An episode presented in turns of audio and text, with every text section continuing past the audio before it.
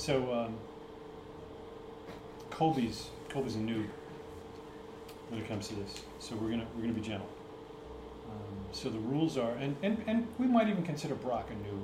You know, I, I'm I not sure yet. I have to spend more time with Brock to figure it out. But the bottom line here is, when we ever have uh, new guys, um, whether they come one time and we scare them off, or or they, they actually come back like Noah, you know, um, then we we want to make sure that when we use any Hebrew, your deference is demonstrated by you just turning your chin towards the new The noob.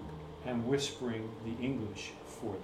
So I say, Baruch Hashem, you go, praise the Lord. Okay? Real easy. So you just, right, so you ought to get it in stereo. If you don't, you just let me know and I'll, I'll take that to heart. So, uh, so we want to not leave him behind as we walk through this stuff.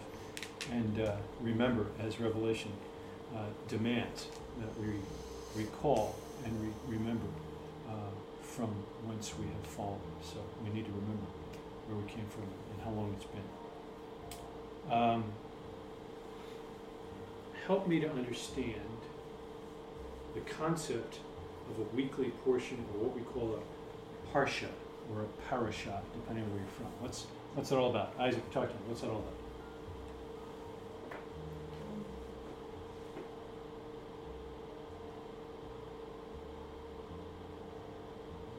This week's portion or portion Any weeks. What, what are we doing? What are we reading?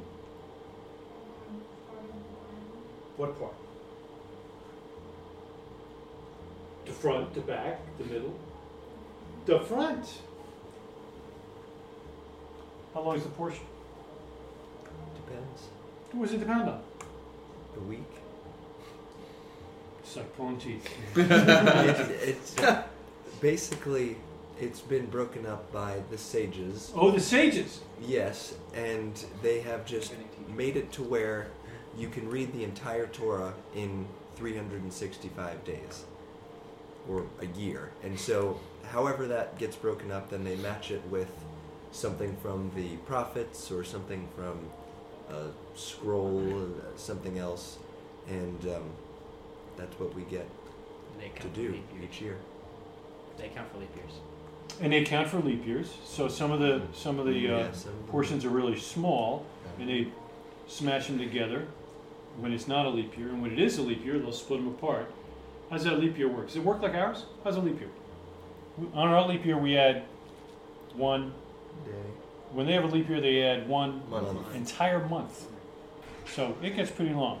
So no, why the why the Torah? Why are we reading Genesis to Deuteronomy? How come we're not reading from Genesis to the maps? Shalom.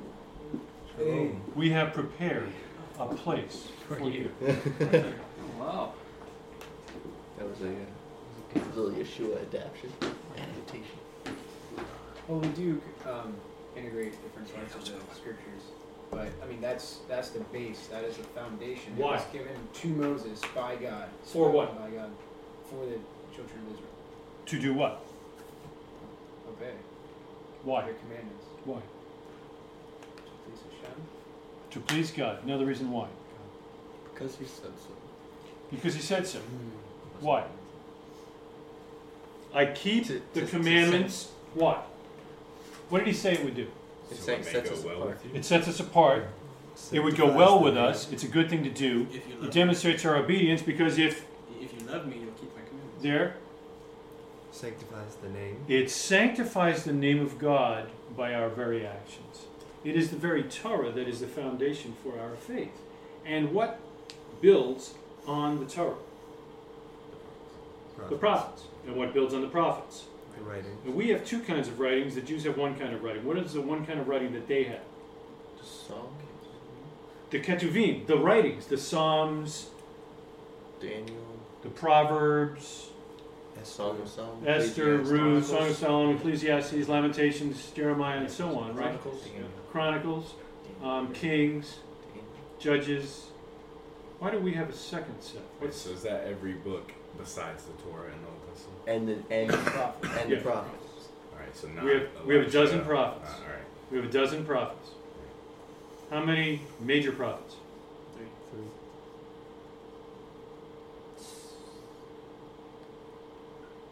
Yeshayahu, Isaiah. Yirmiyahu, and Jeremiah. Yehezkel. How come you guys aren't whispering? Isaiah, Jeremiah, Jeremiah, Ezekiel and Isaiah. and how many minor prophets? Twelve. the Treyasar, the 12, right? So if we were to look at the timeline, here we are today, we back up a thousand years to Rashi. Rashi, who is a sage. He's the first guy to write line by line commentary on the Torah. He's the first guy to write line by line commentary on the Tanakh.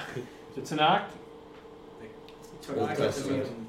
It is a, an acronym, TN, K, Torah, Nevi'im, the writings, Ketuvim, the writings, uh, prophets and the writings. Okay, so that's the whole Old Testament. and, and the Mishnah, by the way. And the Mishnah. A thousand years before him, we're at the year zero. Who's the uh, sage or the tzaddik, the righteous man at this point? Yeshua HaMashiach, the Messiah. Any day now, Pete. A thousand years before that. It's a thousand years before. David. This is David Hamelech. Okay, he's the tzaddik in that corner. A thousand years before that, Moshe. Abraham. Abraham Avinu. Where's Moshe? Abraham Avinu. A thousand years before him. Noah. Oh, we're going to talk about him tonight. Okay? And a thousand years before him, Adam. Adam. Okay? So here we have the first Adam, and 4,000 years later, the last Adam. Okay. Now, you've got the whole Bible from Adam to Messiah to you.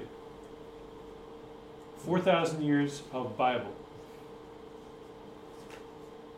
Where are the prophets? They're on the first half of that wall. The First 500 years, you've got every prophet in the Bible, all of them. We're going to be dealing with the opposite corner, with Noah tonight. The portion last week was Bereshit. It was the beginning. And it is, I believe, one of the most important things that we could study. It is foundational, it's fundamental, it's top shelf. However, before we begin, tonight is a special night. Why? It is Rosh Chodesh. It is Rosh Chodesh. New month. It's the head of the month. It's the new month. We are commanded to recognize it and to celebrate that God has allowed us to reach this season. You've got three amens to throw in. Watch my finger. Our God and God of our forefathers, may their rise, come, reach, be noted, be favored, be heard, be considered, and be remembered. The remembrance and consideration of ourselves, the remembrance of our forefathers, the remembrance of Messiah Yeshua, son of David, your servant, the remembrance of Jerusalem, the city of your holiness, the remembrance of your entire people, the family of Israel, before you, for deliverance, for goodness, for grace, for kindness, and for compassion, for life and for peace on this day of Rosh Chodesh.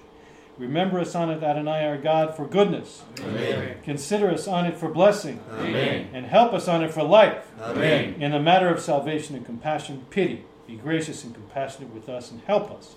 For our eyes are turned to you, because you are God, gracious and compassionate King. Amen. Amen. Rosh Chodesh Sameach. Rosh Chodesh Sameach. Happy head month. Happy New Month, yes. Now, we are also commanded to perform Kiddush Levana, to sanctify the moon. That's different. We just bless God for getting us to this time in this season. The first Havdalah, the first end of Shabbat, you come to after Rosh Chodesh when you can see the moon. Because can you see it tonight? It's a little sliver. So as you get closer to the middle of the month, at the end of Shabbat, right before you close out Shabbat with Havdalah, the page before it in your siddur is Kiddush Levana. You sanctify the moon. And you go and you and you praise God for the lights that He's made and the luminaries, the greater and the lesser, to rule the day and the night. And by I digress. We just studied that. so before we uh, before we get into uh, Noah here, I did want to uh, try and encourage you, Matt. Let me try and encourage you. Is it like, it's like 86, 88, 90, 90, 92 degrees in here? Wasn't sure where you going with this. You know what it one. is? It's all you hot-blooded men sitting next to one another. It just got a little toasty. Okay, so while I'm uh, cooling off the uh, house here, 72 degrees. Yeah, that's man, that's That's, that's, that's really that's hot. tough. That's how they We're struggling here, baby. Let's tell you. Okay, that'll that'll come on here. Um, Todd uh, writes from someplace I do not know, a ways away. He writes um, on uh, Men of Torah. I would love to be a part of the streaming audio when it's ready. I know I'm not the only man who longs to be a tzaddik Righteous man. and is benefiting from these discussions. So, don't mess around. You are affecting the righteousness of other men. But that's your job. That's what you're supposed to do. Even you. Then Bruce writes and mm-hmm. comments on Todd's comment. And he writes, What Todd says is true. Many of us seek to be tzaddikim. Verily. And though we are separated by many miles and have never actually spoken to each other, much less met the boys down south, have been a tremendous encouragement. If you get the streaming working and have a seat available, I would be honored to sharpen some iron with you. Oh, cool. Hoorah! It's a good to end. That's so amazing. Then uh, Callie Ann writes, "Oh yes, us crazy Canadians, eh?"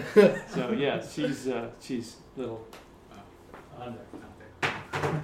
But the Canadian folks actually have been tremendous, uh, listening online, and they have a very small community, and, and uh, have been really thrilled with what we've got. I believe that if uh, if you throw out the creation story, you just throw out your faith. I believe that if the creation didn't happen, then there is no God that you're accountable to. Therefore, there is no sin. Therefore, there's no need for salvation, and Messiah is a sham. I believe that if you toss out the creation story and you let evolution rule what you're doing, how could you possibly call yourself a believer? It's simply not possible, in my mind. And you may want to argue that, but that's my belief. So I would say, step up, and I think you should be able to defend the creation story. And I think that we should never call it the creation story anymore. It's the creation account. It happened. Amen? Amen. All right.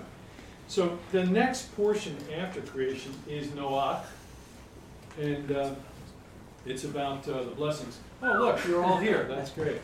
So some Noahic thoughts. I'll just let you read these as I uh, read them uh, to our, our guests listening from afar. Weird places like Gastonia. Plan ahead. It hadn't yet rained when Noah started building the ark. Most people don't realize that. A mist used to rise from the ground and water the earth. There was no rain. So this guy's preaching righteousness, that God's going to flood the planet, and talking about it raining. But it had never rained before. Stay fit. You never know when you're 600 year old, years old, God might ask you to do something really big. Could happen. You never know. Don't listen to critics. Do what God has commanded. I'm really preaching to the choir on that one, I'm sure. Build on high ground. Always, always good counsel. And for safety's sake, travel in pairs or better in sevens. Now, what's that all about? Only if you're clean. Seven's the bird. Say again? Seven's for the uh, flock, right? Or for the birds. For no, for Both. clean animals. And birds. Let those know. That's good. You knew that Noah did not bring two of each animal on the ark. In fact, he brought seven of each clean animal and two of the unclean animals. You don't know that if only you got the flannel graph. You got to actually read it, and then you find out. How did he? Why did he need more clean animals? He was going to sacrifice them Because he's going to sacrifice them and or eat them. and or eat them. The mm. unclean animals, what are you going to do with those? He's probably staying- let them do their deal, right? So, yeah, I think I heard somebody ask, how did he know which ones were clean and which ones weren't? I mean, the Torah didn't happen yet, right? I mean, Noah's on this corner, we said, fifteen hundred years later, Moshe Rabbeinu Moses is our teacher. actually gets the commandments. So, how did he know which ones were clean and which ones were unclean? God told us. God told him, it's the right answer. God told them, or Lamech told them, or someone. Yeah, someone told him. indirectly. Got Gotcha. All right. Some discussion same points. Now I'm looking for discussion. If I don't get discussion, you know what you get stuck with. The Joe Show. Huh? You, the Joe Show. Yeah, you get stuck with me preaching to you. Was God surprised by man's rebellion? Absolutely. No. I don't think so. Oh, this side says no. Oh, you guys want to go with the yes? We have a choice. Let's fight it. Yeah, he was absolutely surprised. Because he relented. He relented. Look, he was sorry. He just, he was so disappointed. Looks like he was surprised, guys. I I, hope think you're on shaky ground. Disappointment doesn't necessarily indicate a surprise. Really? May- Maybe he knew what was going to happen, but he was hoping that it would. But he Oh, knew so it. God hoped, but it didn't come to pass. Hoping. So they've got a Hoping. whipping God that's also weak.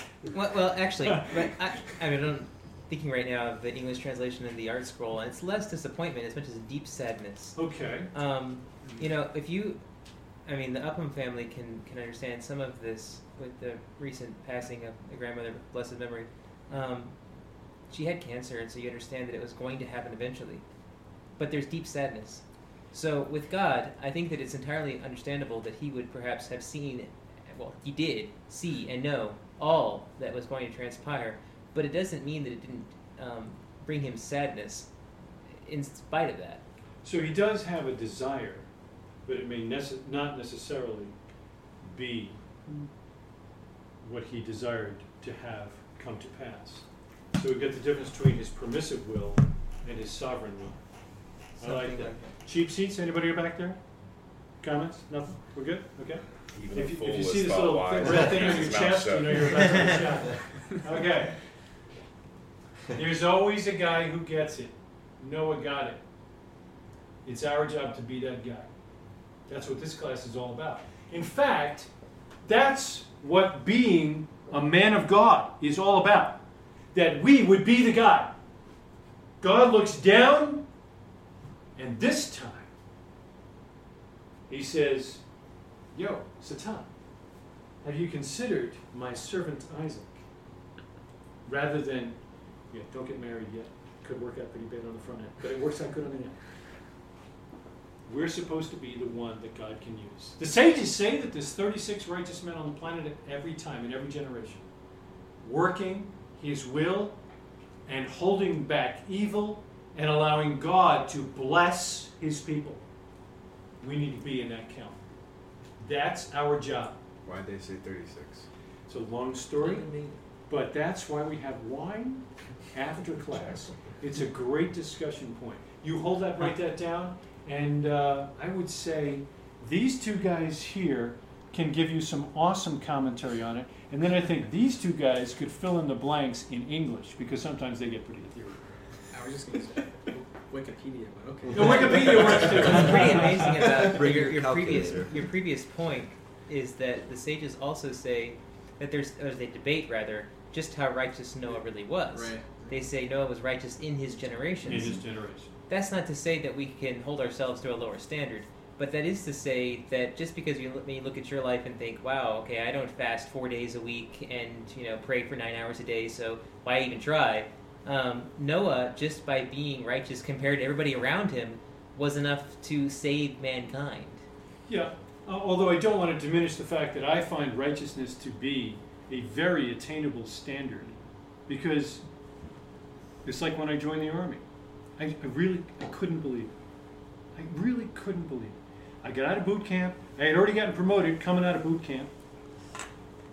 I started uh, advanced individual training to become a nurse. We got to load an ambulance. You got to take the people out of the ambulance. You got to learn how to give a shot. You take the blood pressure. You know, it's, it's, it's you know nursing kind of stuff. Finish the training. I get assigned to Brooke Army Medical Center in San Antonio, Texas, and I was astonished. I'm now a corporal, and I want to become a sergeant. Next, next step, more money, bigger car. And it astonished me that not only did they tell you exactly what you were supposed to do, but they told you exactly what you needed to do to get promoted. I got the day to day walk down, how to dress, what to say, when to salute, when not to salute, what to step in, what not to step in, how to shovel this, how to shovel that. And when you go before the E5 board, exactly what to say and how. Every question they were going to ask. They give you the book. They tell you the answers ahead of time. God does the same thing. Want to be a righteous man? You wrote it down. Read the book. I know how it is. okay. So let's not diminish righteousness. But yes, righteousness in his own uh, time. For the computer guys, this I think is, is fabulous. Uh, mankind appears corrupt. We're just going to reboot the universe and just restart. the world's been Um, programmed to a Windows system. Have have you thought about the flood as the ultimate mikvah or a mikvah for the planet? Is that, is that Paul? He doesn't use that, does he? He does. Does he he? says you were all baptized. Oh, he doesn't, does he? He's talking about Moses. Yeah, Yeah. baptized into Moses. This is, you know, I think maybe Peter. Peter does talk about it. We're going to hit Pete later. Let's talk about Moses. Did you guys notice the 120 year time limit, right? He says, whoa, whoa, you guys are just flesh. Spirit's not going to uh, last with man here. You know, I'm gonna, I'm gonna clip it. 120 years. Well, tell me, I think I just read this recently, a couple weeks ago. Moses died. What do we know about Moses when he died? His Sight. strength was not. His sight was good. He still had his eyes, right? Strength was not. His abated. strength was not abated. He was ready to go. He wanted to cross the river. How did he die? God. God killed him. How old was he? 120. Wait a minute, wait a minute. This is the most humble man on the planet. This is the guy that spoke to God face to face. Surely he got a couple extra years in there. 120. Top dog. Yes? Uh, I also think it's more deeper than, or it's, it's deeper than just lifetime of, uh, of the lifespan of an individual. He'll Because die. after God says that, there's obviously guys that are still kicking into the 800s. Um, No question. Um, some of them, I think, actually were on the, on the ark. in So I don't, I don't think you've got any after that that lived quite that long. right, but I think it's a euphemism for a, sh- a Yovel year. I think we've talked about that. I like that. Too heavy for tonight, but you're a good point. I, I also thought about Moses with regard to Noah. I mean, do you remember with Moses, he pulls them up on the mountain and he goes, These people are corrupt. Forget this. I'm just going to blow them all away.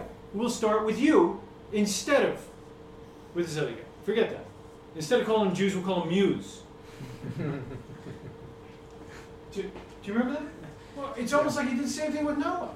Forget all. They're all messed up. We'll start with you. The Noahites.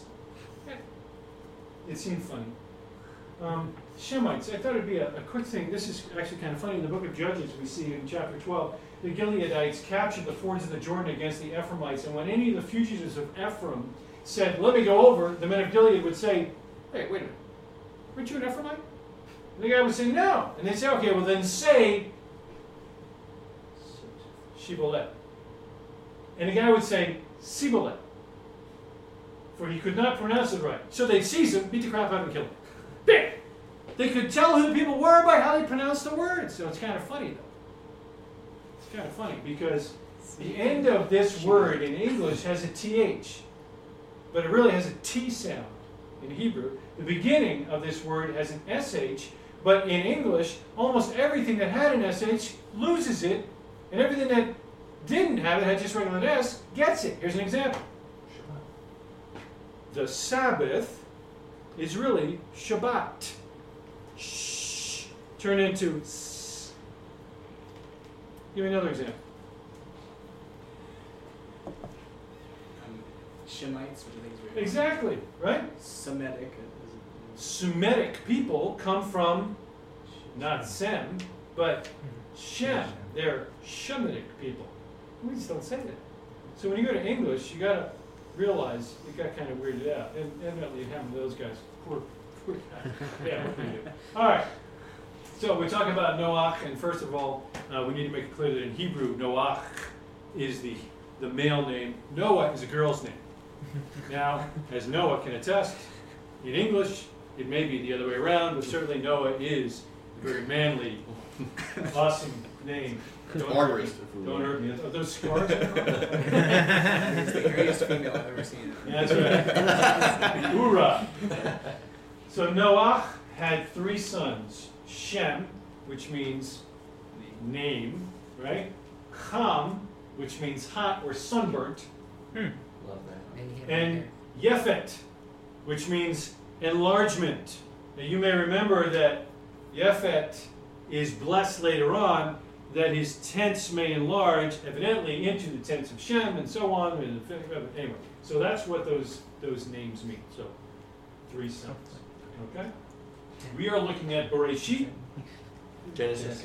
chapter five, verse thirty-two, to chapter six and verse nine. That is the passage we are looking at tonight. And we are going to answer some questions. So while you flip to it so you can look at it in your own Bibles, I will have it on the screen here for uh, those that are in uh, Trinidad and Tobago listening tonight. Why did God flood the planet and destroy all but eight people? We're going to answer that question tonight. There'll be a quiz at the end. If you can't answer that, you can't leave. Okay. Second, why doesn't God destroy the people again? I've heard because the planet was wicked. They were all corrupt. Have you been to work yet? They're all corrupt there. I mean, you can't go to some of the public parks here with any children. I mean, it's it's amazing what they what these people do in public. So why does he destroy the, the world again? Why can't the same problem that was evidently there occur again? How do we know? Forget the rainbow. I'm not asking why he doesn't do it. Why does he let evil run rampant right now? Why is the flood account important? I told you, I think the creation account is absolutely critical. You can't let that go. You have to argue that. You have to push for it. You have to be able to defend it. I think the same is true about the flood. And so does the Apostle Peter, but we'll get into that. Here is our passage. Let me read it out loud for those that are in uh, another state.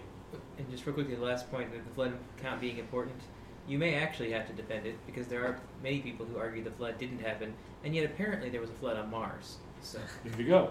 You bet. So we are going to have to defend it. After Noah was 500 years old, Noah fathered Shem, Ham, and Japhet. When man began to multiply on the face of the land and daughters were born to them, the sons of God saw the daughters of man were attractive, and they took as their wives any they chose. Then Adonai said, My spirit shall not abide in man forever, for he is flesh. His days shall be 120 years. The Nephilim were on the earth in those days, and also afterward, when the sons of God came in to the daughters of man, and they bore children to them. These were the mighty men who were of old, the men of renown. Adonai saw that the wickedness of man was great in the earth, and that every intention of the thoughts of his heart was only evil continually. And Adonai regretted that he had made man on the earth, and it grieved him to his heart. So Adonai said, I will blot out man whom I've created from the face of the land, man and animals and creeping things and birds of the heavens, for I am sorry that I have made them. But Noah found favor in the eyes of Adonai. These are the generations of Noah. Noah was a righteous man, blameless in his generation. Noah walked with God. And Noah had three sons, Shem, Ham, and Yefet. Everybody with me? I threw in a couple of these there as I tried to take Lord out and, and put the actual name, but I think we're okay. So, I want to tear this passage apart a little bit. I've made a couple of these words bold to try and bring out some points here, and I underlined a couple of things. So let's just take a look here. I see bookends in this passage. Right there in the text, we have at the beginning, after Noach was 500 years old, Noach fathered Shem, Ham, and Japhet. And it ends with, and Noach had three sons, Shem, Ham, and Japhet. Pericope. Pericope. Whoop! Yeah. It's exciting to me, maybe not to you. It's okay. So, bookends. Now, with these bookends giving us this passage to look at, I see two parts a first part and a second part. That's why we call them two parts. That's right. So, I see this primarily as a, a cause and an effect. So, we're going to look at the cause, we're going to look at the effect. Then we're going to look at what's in the middle. All right. So let's look at the first half, right? The first half. What is what is this stuff all about here? Oh, one of my circles is off. After Noach was 500 years old, he fathered man, multiplied daughters, wives, and bore children. What's what's what are all these things about? Having kids. Having kids, procreating. That's exactly right. They're procreating. Nice job. Thank you, thank you. And surely at the end here we have the sons of God came into the daughters of man. This first half's all about procreation. I'm sorry. For those of you who are not from here, that's sex. Just checking. All right. So, who are these guys? Who are these sons of God? Bar Elohim, is it? Or Ben Elohim, B'nai Elohim, right? And then that's B'nai Elohim. Daughters of man is Banot. Uh, is it Banot? Adam, Yeah. right? So who are these guys? They. They are angels. Every reference to sons of God in the Word of God are angels. Whoop! I lost my my thing here. And what? Can we get that yellow thing back? Where's my yellow thing? Come on. Now you get my cause and effect twice. Gee.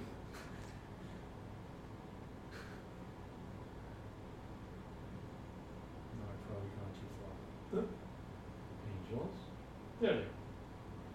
So in Job 2 1, again, there was a day when the sons of God came to present themselves before Adonai. Ah.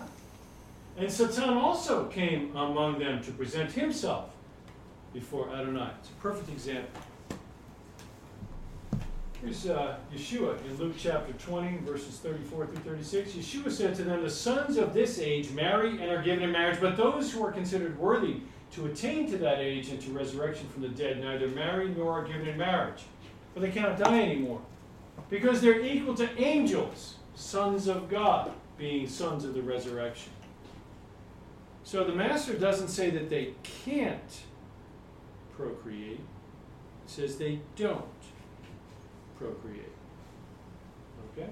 So, we've got angels. You can check every reference. I will warn you that there is one time in the English Standard Version that they translate sons of God, when if you look at the Hebrew, it literally is sons of Israel. Why they chose to put sons of God? Not a clue. Okay. And Luke, you said? And Uh, where was that? That is uh, early. It's in the uh, Luke 20. It's in the Torah, uh, where where they mistranslate. Oh, oh It's in, it's in the Torah. But I think the focus is in between these, right? And then I said, My spirit shall not abide in man forever for his flesh. He is flesh. His days shall be 120. So I think that's that's the focus here. We've got the sons of God having a relationship, bearing children, and we've got this deal with well the whole the whole problem is their flesh. Can I take the devil's advocate? Absolutely. Because I, I, I've heard the whole angels thing, but Yep.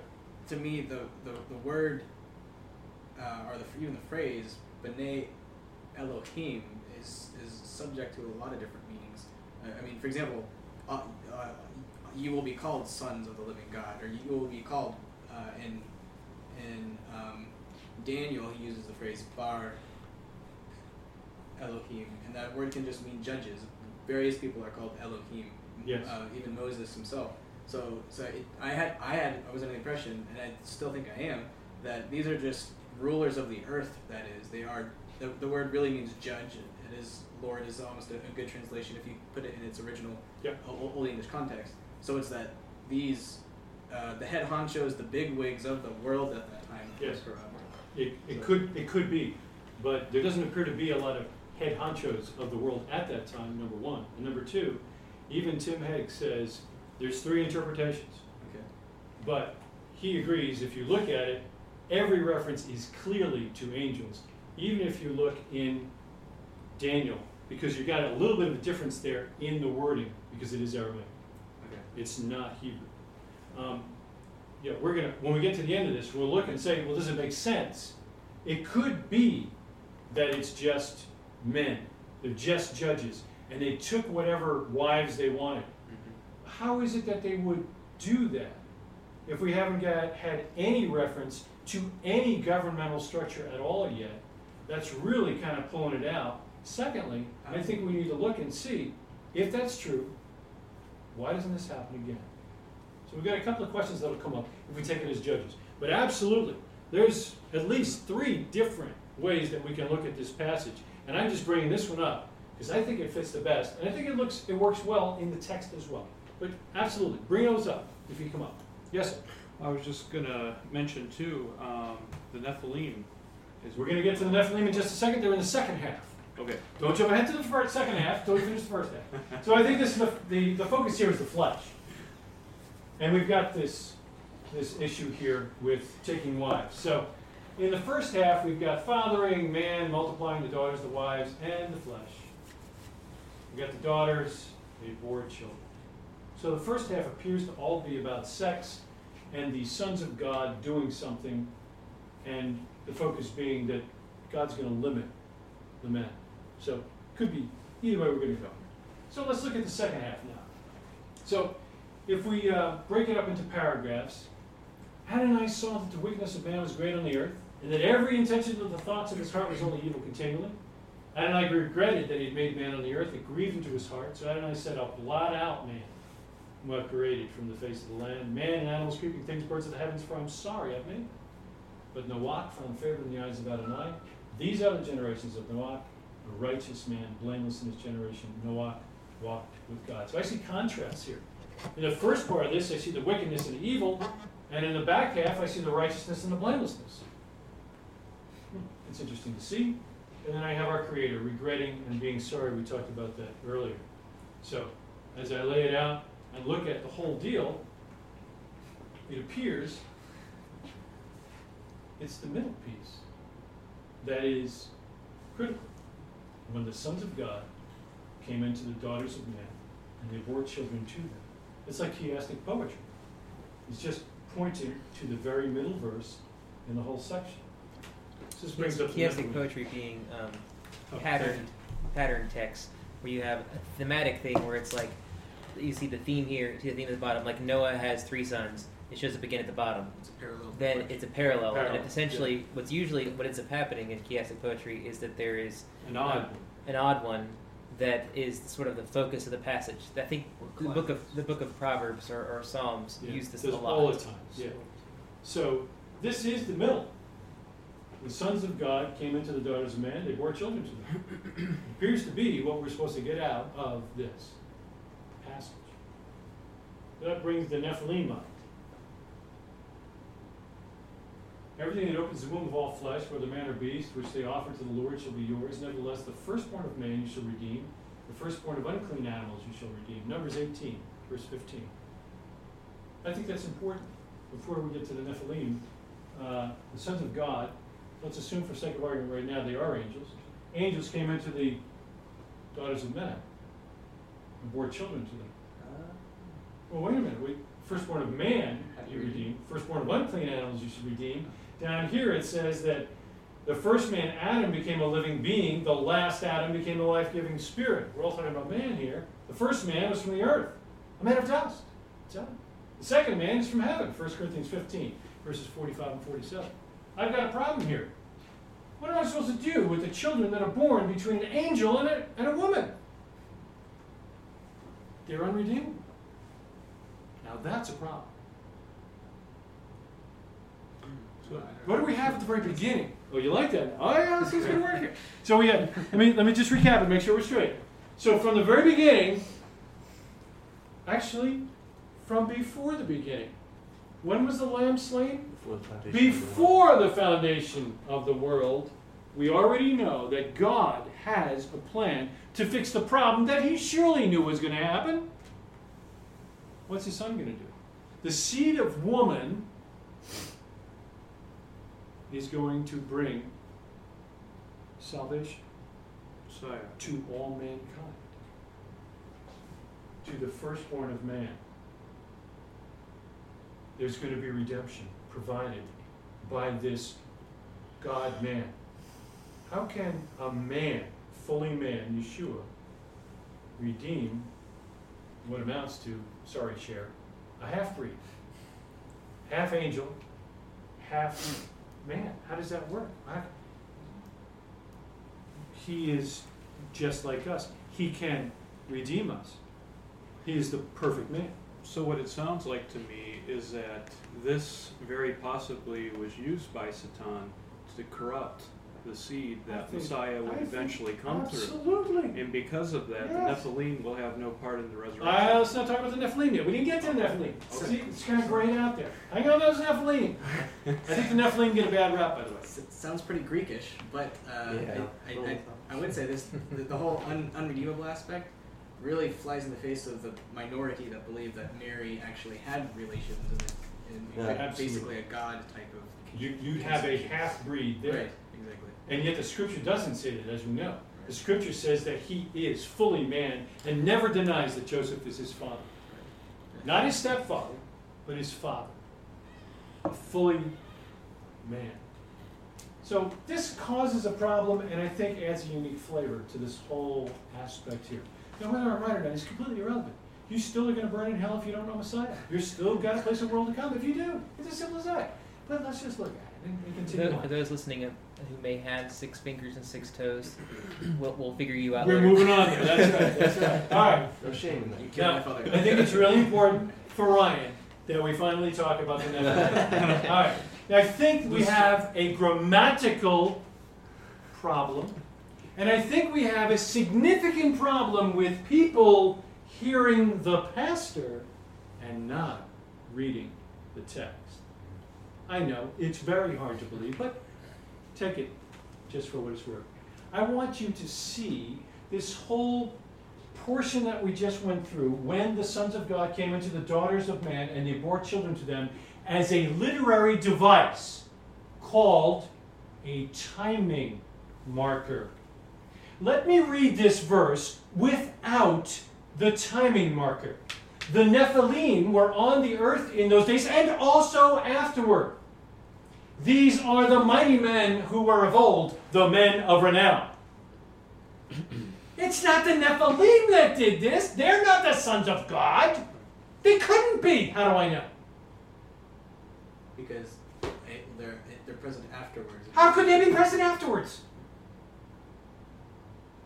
If these were the angels, how would angels die in a flood? I'm, so, I'm sorry. The wings get wet. Yeah, wait, oh, oh, oh, oh, oh, oh. I don't get it. No, they can't be the angels. It just doesn't work that way. It's a timing marker. The Nephilim were on the earth in those days, and afterward, you know what I'm talking about. When the sons of God came in, the, the daughters of the oh, remember that? time? Yeah, they were there. They were there. These were the mighty men of old.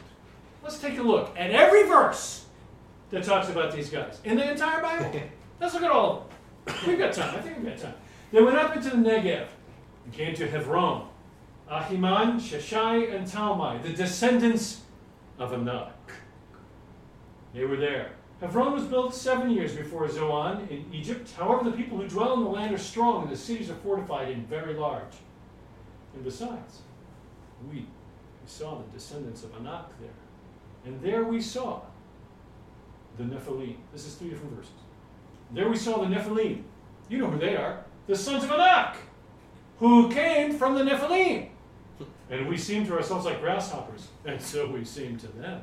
That's almost a direct quote from Isaiah 40, by the way, where the Lord, who has inscribed the circle of the earth, looks down on us, and we seem like grasshoppers to him. That's what they're talking about. Those are three verses from Numbers 13, verses 22, 28, and 33. So the guy in Numbers, really concerned about this. What's happening in Numbers? They're spying out the land They're spying out the land. before they go in and before they don't go in. And they come back with one cluster of grapes on a stick between their shoulders. It's so big. And they're like, whoa, fruit? Amazing. Let's go. Well, that was two out of 12. 10, sad to say, had that bad report. What was their report? All about the Nephilim. Let's look at the next one. It was in Deuteronomy chapter 9, verse 2. A people great and tall, the sons of Anakim, whom you know, and of whom you have heard it said, Who can stand before the sons of Anak? Here's a perfect reference to how big these guys are, right? That's Deuteronomy. Then we've got uh, three different verses in Joshua 15, 13, uh, Joshua 15, verses 13 and 14, and chapter 21, verse 11. According to the commandment of Adonai to Joshua, he gave to Caleb, or Caleb, the son of Yefunah, a portion among the people of Judah, Kiryat Arba, that is, Hebron. Arba Four. means four, but it also is a guy's name. He's the father of Anak. Aha! Caleb drove out from there the three sons of Anak, who we read about up here in Numbers, and it names them Sheshai and Ahiman and Talmai. It's interesting that they're in a different order. I'll leave you to that. It's a great Shabbat study one morning. The descendants of Anak. They gave them Kiryat Arba, Arba being the father of Anak, that is Hebron, in the hill country of Judah, along with the pasture lands around it. So we see in, in Numbers, they bump into these guys the first time and they feel like pipsqueaks. In Deuteronomy, he's recounting everything that happened and reminds them. Remember those big dudes? Yeah. hmm Yeah. And then in Joshua, they finally get into the land and kick these puppies out, and Caleb steps up. One of the oldest guys there, by the way. I said Caleb's like 80 years old. That's right. Now, Judges comes right after Joshua, right? And Hebron was given Caleb, we're talking about here, as Moses had said, and he drove out from it the three sons of Anak. They must have been pretty beefy guys. Pretty beefy. Now, A- a- Anak means neck. it does. Anak means neck. So I'm Oh. thinking German this is Anak, and he has, like his brother Jeremiah, he's got these humongous sons standing behind him, but he's just got this beefy neck. Now, here's the big question for you. Let's see, I'm trying to get the sequence done. Help me out. I got Adam, I got Enoch, and I got Noah, and there seemed to be a lot of people, including some very tall fellas. How many got out of the ark? Eight. How many swam through? No. None. Eight guys, eight people. How many guys? Four. Four. Let's forget the old guy. How many got now? Three. What do you know had to happen? Everyone came from those three. Everybody came from those three.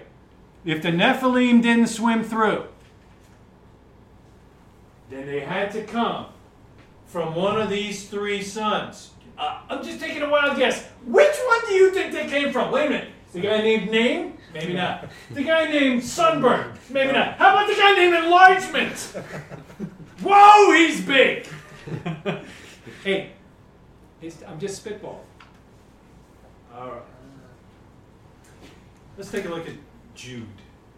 Jude's a cool book. The Jude's book- the only book where you don't have to tell anybody what chapter you're in. Jude's the only book where they know you haven't been reading if you try and give them a chapter. Mm, Yeah, I hate that. And Jude, Jude is the most chapter book. It is. Jude is unbelievable. In fact, if you actually read some of the apocryphal books that the Catholic Bible shoved in there between the Testaments, which, by the way, the sages love, that's where we get First and Second Maccabees, where we learn about the revolts, right? Where God saved His people, and we get the the the uh, uh, holiday of Hanukkah from, which means dedication. That's the next one coming up on our calendar, Hanukkah. It's right around Christmas, but don't let that throw you. Okay. I'm going to read Jude verses 3 through 7 out loud for the people in Canada. 8. Beloved, although I was very eager to write to you about our common salvation, I found it necessary to write appealing to you to contend for the faith that was once for all delivered to the saints. I want to do that right now. I just want to make sure I'm clear. You need to contend for the faith. We're being surrounded by Islam. They have a very clear message believe what we believe, or we'll kill you. I know that's not politically correct. Stuff it. it if it comes down to I believe like you, or you kill me, you're going to die. It's as simple as that. Now, that may be a little over the top for you. I appreciate that. You deal with Islam the way you want. They're not taking me out. Contend for the faith. For certain people have crept in unnoticed who long ago were designated for this condemnation. And now he's going to list these people. He's got ungodly people, so he describes them. They pervert the grace of our God into sensuality. Hmm. and deny our only Master and Lord, Yeshua HaMashiach. Two things they're doing. Jesus the Messiah. Jesus the Messiah. Thank you very much. Hmm. They're into sensuality. Now, I want to remind you, although you once fully knew it, so he's a little concerned that I might forget this stuff, that Yeshua, who saved the people out of the land of Egypt, whoa, we got to stop. Wait, Yeshua saved the people out of Egypt? Listen, listen. I thought the rock went with them. That's what Paul says. The rock gave them water. The rock went with. And we know who's the rock? Yeshua. Jude seems to buy into that big time. It was Yeshua who saved the people out of the hand of Egypt. Afterward, destroyed those who do not believe. Hmm. Oh, here's my favorite part. The angels who did not stay within their own position of authority, but what they do? Left their proper dwelling. He has kept in eternal chains under gloomy darkness until the judgment of the great day. So he's just going through. You got these bad people. I want to remind you, we got Yeshua. He blew away the people that didn't believe. We got the angels. He put them in chains. They left their proper dwelling. And just as Sodom and Amorah, it's not Gomorrah, it's Amorah. Read the Hebrew. Just as Sodom and Amorah and the surrounding cities, which likewise indulged, likewise, likewise, wait a minute, likewise indulged in sexual immorality and pursued unnatural desire. Likewise, he can only be going back to what he just said. That means the angels leaving their proper dwelling were actually indulging in sexual immorality and unnatural desire. It's not what they were supposed to go after. These all serve as an example by undergoing a punishment of eternal fire. What's tell us? Hey, somewhere in the Bible it talks about angels leaving their proper dwelling. Hmm. And once again, sensuality, sexual immorality, and unnatural desire. I mean, it is there, guys. Condemnation, destroyed, eternal change, judgment, punishment. How come what happened before can't happen again? It seems that all those puppies that were running around with the girls got tied up. Let's look at another one. The Second Peter chapter two, verses one through ten. I like Second Peter. I like Peter. Peter's good. But false prophets also arose among the people. Well, we just heard about people creeping in. Okay, so now we got false prophets. Just as there will be false teachers among you, who will secretly bring in destructive heresies, even denying the master who bought them, bringing upon themselves swift destruction. And many will follow their, well, here we are again. Different, different writer, same time. Many will follow their sensuality. And because of them, the way of truth will be blasphemed. And in their greed, they will exploit you with false words, their condemnation from long ago. From long ago? Huh. Their condemnation from long ago is not idle, and their destruction is not asleep. I wonder when their condemnation was. For if God did not spare angels when they sinned, I didn't know angels sinned. When did that happen? Well, maybe it's no. But cast them into hell and committed them to chains of gloomy darkness. Same thing. To be kept until the judgment. If he did not spare the ancient world, well, well, that's the flood, right? But preserve Noah, ooh, a herald of righteousness with seven others when he brought a flood upon the world of the ungodly. Can you see how he's just tied those two together? Mm-hmm. If by turning the cities of Sodom and Amorah to ashes, he condemned them to extinction, making them an example of what's going to happen to the ungodly. And, we got one more example, if he rescued righteous Lot, who always gets a bad rap from the church, but he really didn't do any bad, greatly distressed by the sensual conduct of the wicked. For as that righteous man lived among them day after day, he was tormenting his righteous soul over their lawless deeds that he saw and heard. All these examples, if God took care of it like this, then the Lord knows how to rescue the godly from trials and to keep the unrighteous under punishment until the day of judgment, and especially those who indulge in the lust of defiling passion and despise authority. So, wow. Lust of defiling passion, sensual conduct, all these folks have to do with sensuality. Look, look, look at what God is talking about. Destruction, condemnation, destruction, judgment, chains of gloom and darkness, cast them into hell, flood, flood, condemn them, punishment, judgment. Hey, You know, I'm, I'm not making it up, it's right here in the text, right? One more. Second Peter chapter three, verses one through seven. This is now the second letter I'm writing to you, beloved. In both of them, I'm stirring up your sincere mind. Paul used the same term. By way of reminder that you should remember the predictions of the holy prophets. You can't do that if you don't read them. Remember the predictions of the holy prophets and the commandment of the Lord and Savior through your apostles, knowing this first of all. Scoffers will come in the last days with scoffing. That's why they call them scoffers. Those boogers scoff. Following their own sinful desires. They will say, what will they say? Where's the promise of his coming? I thought she said Jesus was coming. Ah. For ever since the fathers fell asleep, that's back here on this wall, the fathers, Abraham, Yitzhak, and Yaakov. Ever since they fell asleep, all things are continuing as they were from the beginning of creation. Ever since these guys died, it's been the same as it was since Adam.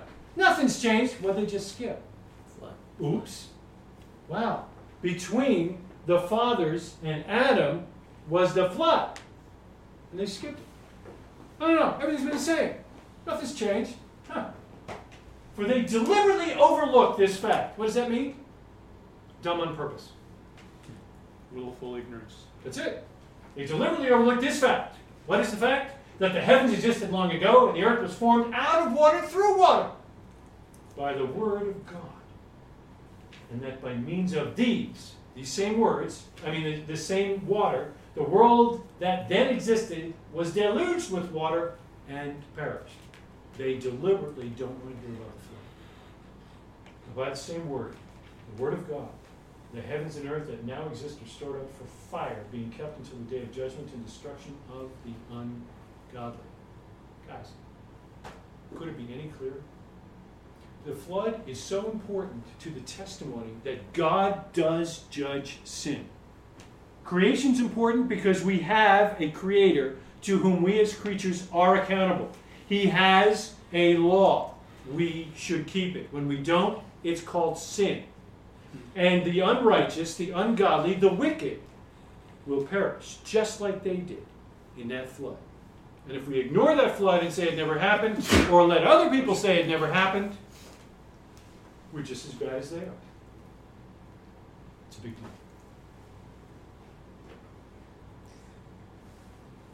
And uh, uh, maybe this, this also fits the, um, the context. First Corinthians 11, uh, Shaul's whole uh, Yeah. e- e- exhortation with head coverings. Mm-hmm. And uh, he said, and, and he tells them, "I tell you now, do everything according to the traditions that I that I gave to you." And he says, um, "That is why a wife ought to have a symbol of authority on her head because of the angels." Uh, so, and I, I had always translated that as like, you know, the, the apostles, the sent ones. Right, the, the, the messengers. But I, I wonder if that's Could can be. tied here. Could be, yeah, that's an interesting point. All right, let's look back at those questions. Why did God flood the planet and destroy all but eight people? According to what I've taught tonight. There's other halves.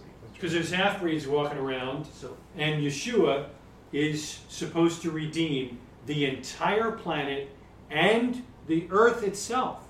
Because it's groaning because of the same curse. Well, he can redeem the planet. He can redeem the man.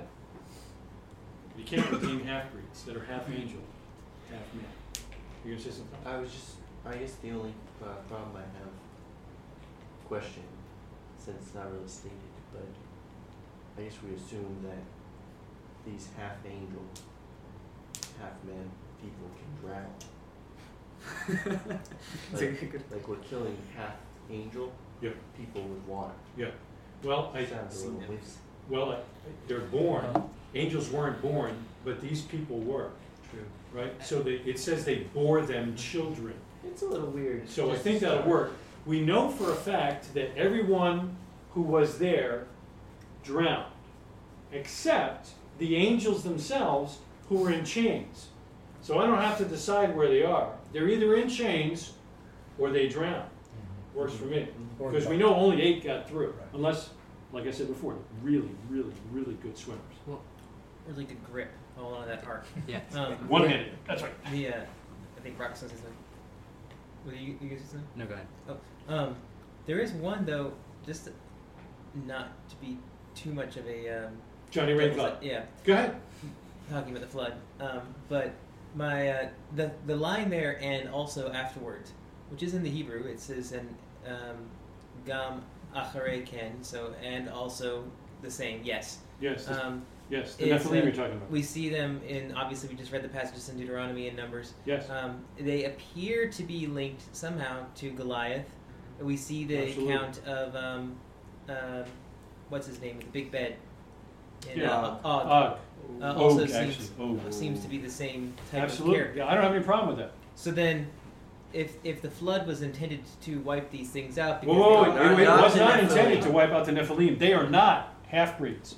They were on the earth before that happened sure, but I'm and saying afterward. if if the flood is somehow linked specifically to that To what? To what? to that concept, It wasn't. That's Okay. my point.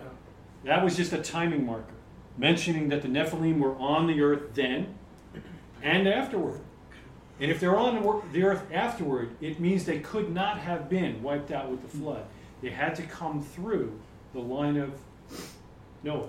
So the Nephilim are not the half breeds. That's right. That the Nephilim are not the half breeds, and they're not angels in any way. They can't you be. mean that the Nephilim I'm saying that they are very large men for whatever reason. Could be the inbreeding that was going on. We don't know.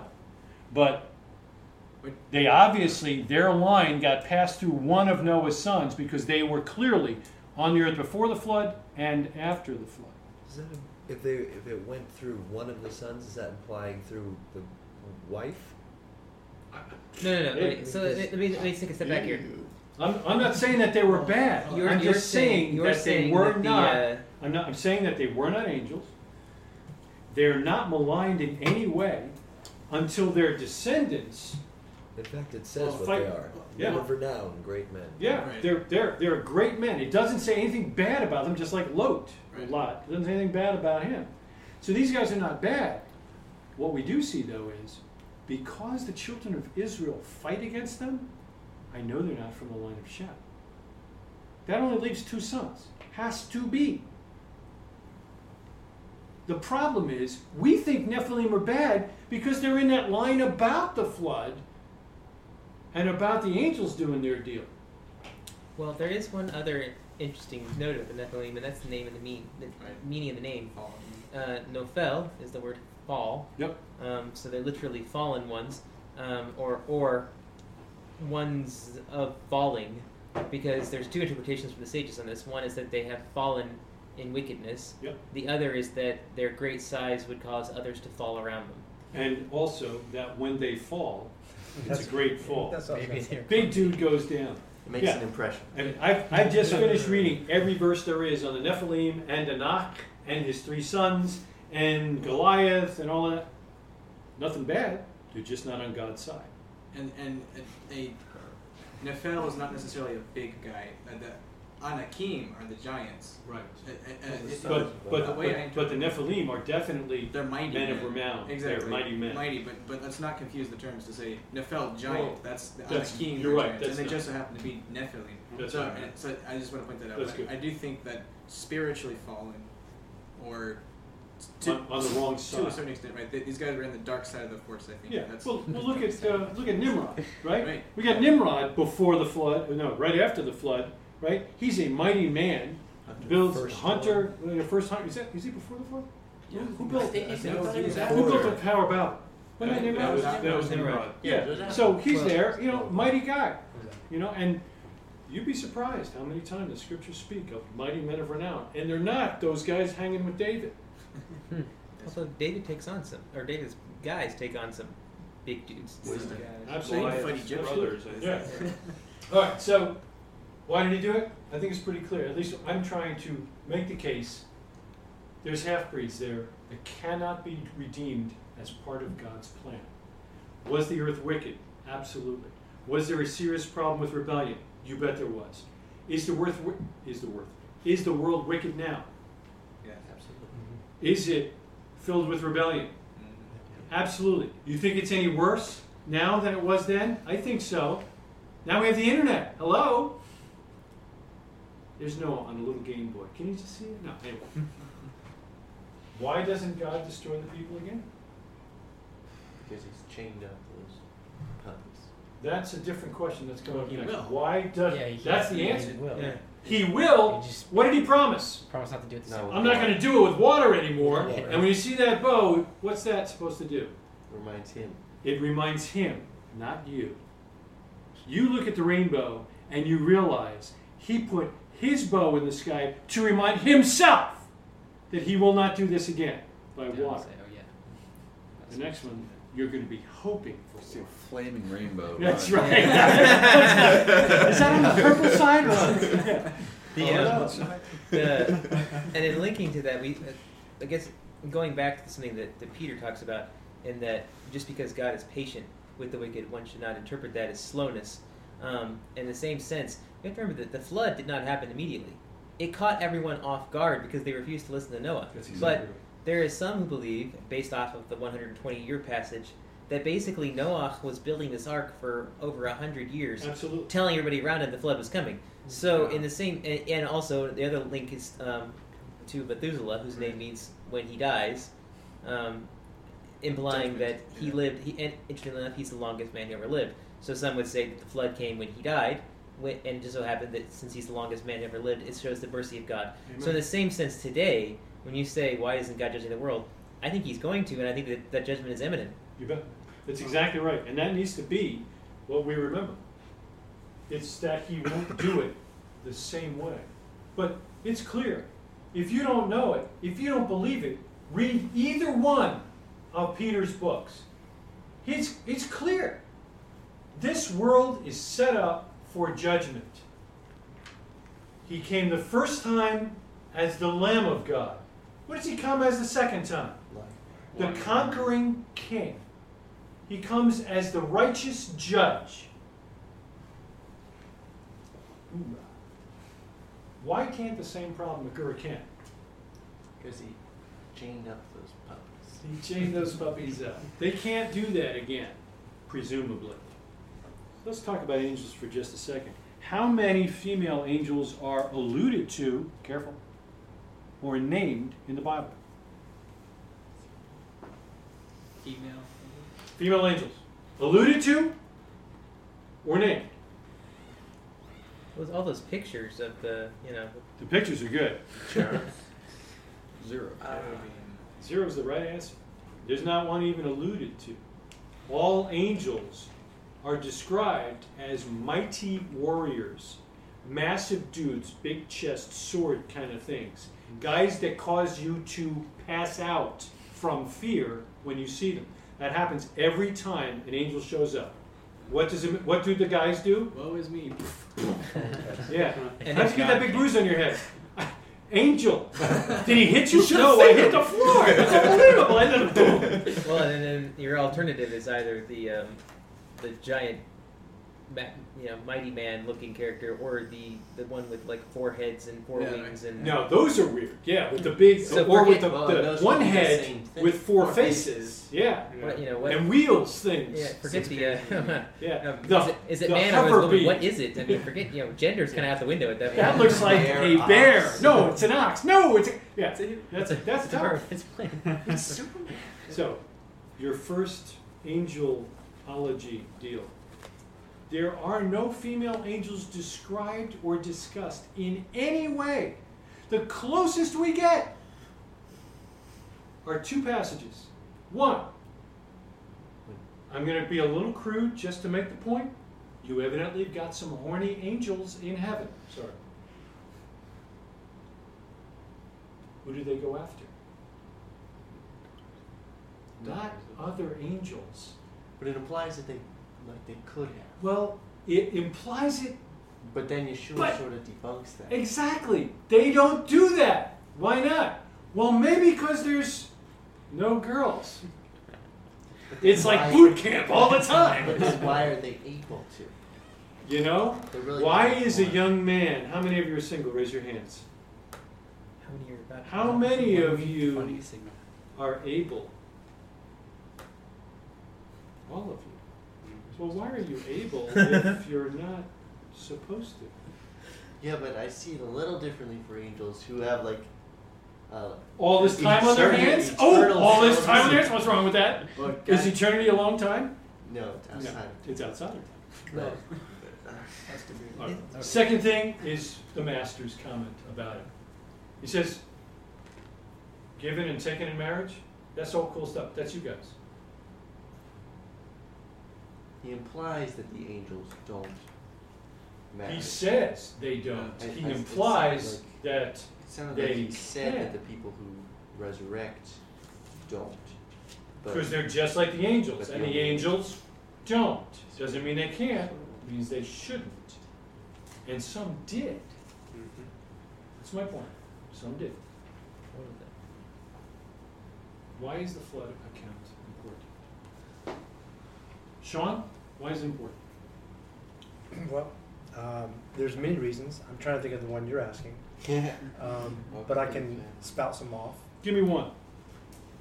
Um, it's a it's a warning um, that God um, does punish sin. You said that in the beginning. There it is. Ryan, give me another one. Why is it important? He's going to punish sin. What else? Because, uh, well, the flood account is, appor- is important because it shows us that God will not uh, leave sin unpunished. So, I think that's a grammatical way of saying the same thing. but let me help you with this. He said God will punish sin. yeah, he, He already has. he already has, yes. If you don't think he's up to the task, talk to Noah. Can you imagine what it was like in there? I've been in this house when it's been raining pretty hard. I can still hear the cars going by. I can still hear the dogs howling. I can still hear those stupid cats. I think I could hear men beating on the side of the of the house, screaming, asking to be let in, begging. Maybe not over all these animals who are freaking out. Maybe that was what I caused it. You got a full jungle Did he poop again? who's who's who's on floor Japheth. one? Clean out and deck them. Enlargement. Hello. Why is the window on the third floor? That's right. Yes. What, what I was That's trying to say, just from the ESV's grammar, was not anything, was not debunking the point. It was just that the way Yeshua phrases it, when he brings up the sons of God and angels, he's, he's more talking about that they don't die, not that they don't give in marriage. But he does mention the marriage. That's why I said he's applying that more to people. Like the people who get resurrected, they don't give in marriage because they don't die, just like angels don't die. Type thing. I that's the first time I've ever heard anybody say the reason why is because they don't die. The reason why what? The reason why they're not given in marriage is because That's they don't die. I'm just saying that's. I mean, you're you're kind of mixing the two together, but yeah, I'm I'm with. The uh, the grammar's odd there. You should look at the New American Standard too. Sons of God, and, and they translated sons of Israel, and they translated sons of God. Eh, In the English Standard, it's a little, Some little. All right, last comments. Yes, Another reason why the flood count is important. yes. Um, it shows that God isn't is merciful. He will leave a remnant to. It's like a big picture of salvation. That is that is so cool. That's exactly right. And he had a man of righteousness, righteous in his generation, to proclaim righteousness. It said he was a kerusso in the Greek. He was proclaiming it. He was preaching. And it wasn't a short amount of time. I think that's our job. You could you could say that his life was spent um, in preserving the remnant, and then afterwards there was wine, so the world to come. I want you to know that I feel I'm doing the same thing. I know, but I was I was like With, with, with the wine Sure. yeah, there you go. All right. That's good, gentlemen. Well done. Questions, comments? I can think of a, another uh, one, uh, and that is it required faith to obey. It required faith for Noah to obey the command. Hadn't rained. You know, took a long time to build. He's the Um, only yo- yokel doing it. It's easy for me now to walk out my faith because you're sitting on my couch. I don't care who you are or how strong you are. When you're the only guy, that's a little tough. It's got to be easier with three sons than just you. Family's important. Other men are important. And with Noah, that's got to be tough. Probably spoke to the faith of his sons. because It didn't say that God told his sons. Noah told his sons. Well, let's let's talk about Lot, right? Now, Lot, that's a lot if you're Fun guest study. Okay. Lot didn't have three sons. He had daughters, not sons. But I think that the, the principle applies. Those guys didn't make it out. They thought he was joking. If there's anything I would ding Lot on, aside from his choice of residence, um, I think I would have been in a different postal district personally, but um, I think the only thing you can ding him on is that the seriousness of his faith at times must have been a little off. Or maybe he kind of went with the flow or laughed at the jokes and whatnot a little bit more than he should have, so that his sons in law, which by the way is a great picture of how engagement is marriage. It's just that there's no physical deal going on there. So, you know, that's why he didn't raise his hand when I said, How many of you are single? He should not consider himself single, nor should he, even though he's a lot closer than he is. There. So I, I think, to me, it speaks of, uh, as, uh, as we read in the apostolic scriptures, there should be no coarse jesting. Um, I don't think that means we can't tell jokes and we can't laugh. I, I tend to think that the master laughed a lot and probably had a different kind of laughter. He wasn't laughing at people, he was laughing with people. He was demonstrating the joy of salvation, of being one with his God and one with his people. That, that seems to be different than Lot. So we, we, need, to, we need to step up and, and be serious about our faith. One other quick thing on, on why the what the why the flood is important. Um, Psalm 29, which we read every um, in the prayers uh, with Shabbat, um, says that the Lord sat as king at the flood. I think the translation in the ArtScroll Siddur is the Lord was enthroned at the deluge. Um, and this com- the sages comment on this. It, it displays the absolute mastery of God. Um, he had the cre- uh, ability to create the world, and he had the ability to absolutely destroy the world. I mean, it's, and if that doesn't set him as the only relevant force in the universe, then Amen. Exactly right. Yes. this is a separate question. Wow, but, that's uh, such a cool, sexy voice. Wow, that's so loud. Yeah. With that beard too, right? Yeah. You go, girl. It, it mentions specifically that Noah was righteous, and I just was curious. I mean, not that it really has too much of an effect, but do you think that all of them were spared because of Noah's righteousness, or do you think it was individual righteousness as well? Like the three sons were also as righteous as their father, or do you think it's another demonstration of one righteous man preserving more? Yes. Uh, yeah, I think the answer is yes, and I think that's a great example of, you know, let's argue that back and forth. Um, I think that uh, righteous is as righteous does, and a man preserves his family, no question about it. He's to protect them, and he's to be their priest, and to provide that covering and so forth. The, the scriptures clearly teach that. But at the same time, I was going to say, you know, we don't compare righteousness among peoples. That's not what the master said. He said, whoa, whoa, whoa. Unless your righteousness exceeds that of the of the Perushim, the Pharisees, you will likewise perish. So um, I think you can argue both sides. As a father, I like to think the master's uh, vignette about not being able, not possible, to plunder the house unless you first tie up the strong man. You got to bind the strong man. He's he's the strength of the home. So, I, I like to lean more towards Noah was the guy. We see later on Shem got that line. Mm-hmm. So, good, good question, good point. Final comments. Uh, Last stand. Did you learn anything? Yeah. I'm convinced. I hope one guy did. Think Yeah, I- all right, that's good.